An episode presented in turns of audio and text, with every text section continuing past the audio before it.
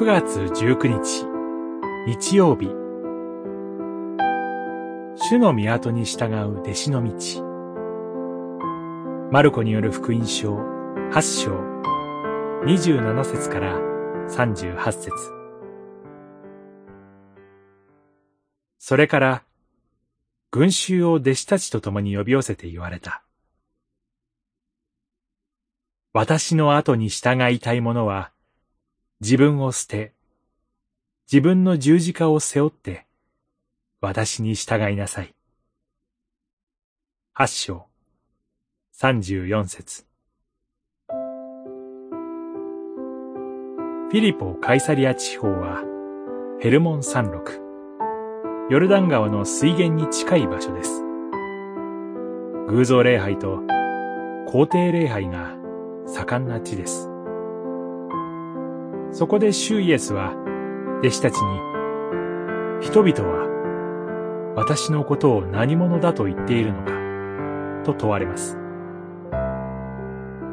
ペトロが弟子たちを代表して、あなたはメシアです、と答えました。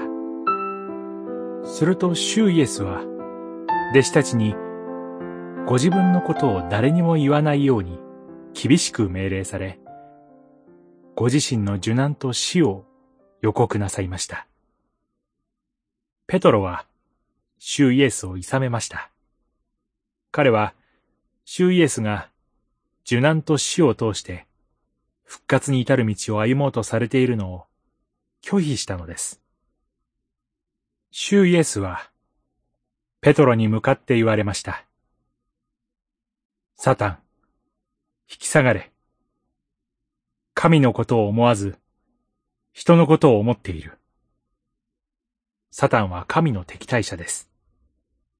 主イエスが、ご自身の受難と死と復活を通して、罪人である私たちに命の道を開こうとされるのを妨害するものです。